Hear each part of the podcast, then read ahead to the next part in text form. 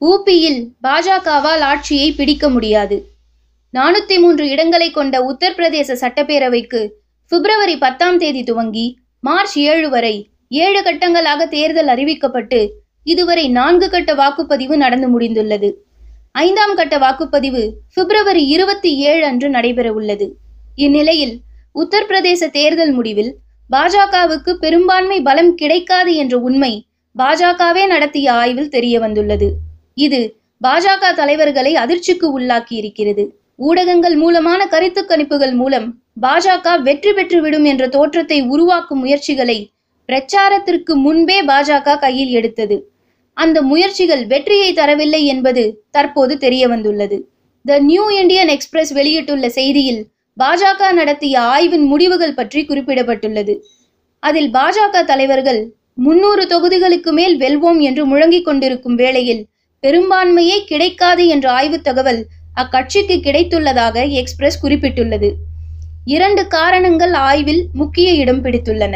ஒன்று சமாஜ்வாதி கட்சியுடன் ராஷ்டிரிய லோக்தளம் வைத்துக் கொண்ட கூட்டணி.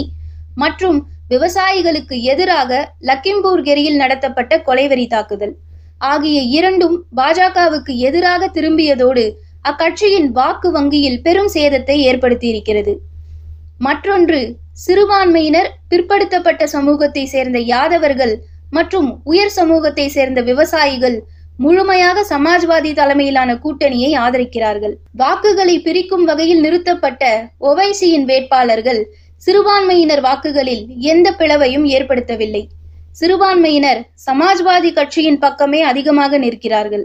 பட்டியல் வகுப்பினரின் வாக்குகளை ஒருங்கிணைத்து விட்டதாக பாஜக நினைத்திருந்தது.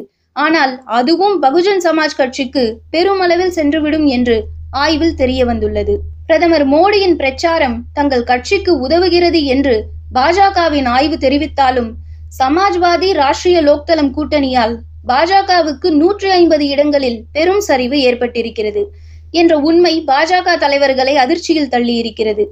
ஆய்வு குறித்து கருத்து தெரிவித்துள்ள பாஜக தலைவர்களில் ஒருவர் முதல் மூன்று கட்டங்களை நாங்கள் நம்பியிருக்கவில்லை குறிப்பாக இரண்டாவது கட்டம் சமாஜ்வாதியின் கட்டமாகும் என்று வெளிப்படையாக கூறியிருப்பதுடன் ஆட்சியை தக்க வைப்பதற்கு தேர்தலுக்கு பின் புதிய கூட்டாளிகளை தேட வேண்டியிருக்கும் என்றும் யதார்த்தத்தை அவர் ஒப்புக்கொண்டுள்ளார். இந்த ஆய்வு உண்மைகள் தெரிய வந்ததால் தானோ என்னவோ தேர்தல் முடிவுகளுக்கு பின் ராஷ்டிரிய லோக்தளம் கட்சி தலைவர் ஜெயந்த் சௌத்ரிக்காக தமது கட்சியின் கதவுகள் திறந்திருக்கும் என்று இரண்டு நாட்களுக்கு முன்பே உள்துறை அமைச்சர் அமித்ஷா வெட்கத்தை விட்டு அழைப்பு விடுத்திருந்தார். ஆனால் அதற்கும் சிறிதும் வாய்ப்பில்லை என்று ஜெயன் சௌத்ரி வழக்கம் போல முகத்தில் அடித்தார் போல் கூறிவிட்டார். இதன்பின் அமித்ஷா தனது வலையை பகுஜன் சமாஜ் கட்சியை நோக்கி வீசினார்.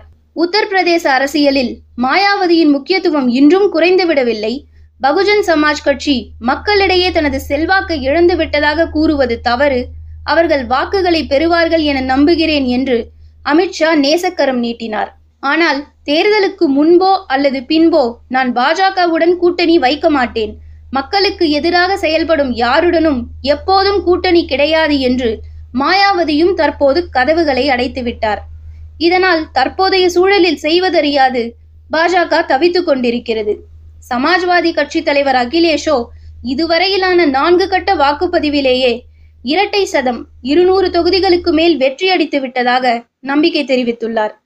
எஞ்சிய நான்கு கட்ட தேர்தலுக்கான பிரச்சாரத்தையும் மிகுந்த உற்சாகத்துடன் மேற்கொண்டு வருகிறார்.